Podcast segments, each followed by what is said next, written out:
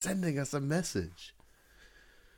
That would be a completely different uh, and even more badass take on uh, the book Crash that David Cronenberg adapted. Crash.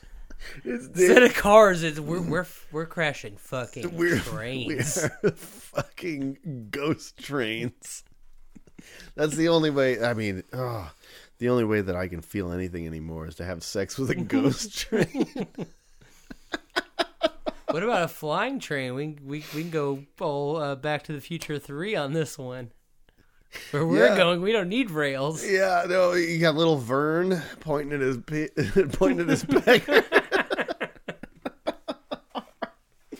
Folks, if you aren't familiar with it, go just look up the very end scene of Back to the Future Three. Doc Brown shows up on a on a flying train, and he says, "Oh, here's my wife. Here's my creepy and project. here's here's my children, you know, Jules and Vern." And Vern is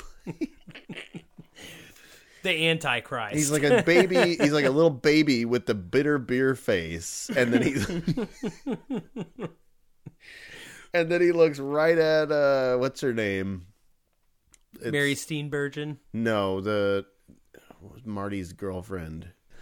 Elizabeth Shue. Elizabeth Shue, this little creepy kid in a newsy costume, like just makes the shit eatingest smirk and just points to his dick.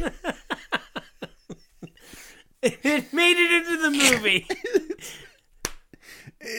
incredible. He just goes, mm, mm, mm. he has no lines. no lines. He just makes the weirdest face in the world and points at his penis, He's and just- then they're like, "Print it! It's a wrap."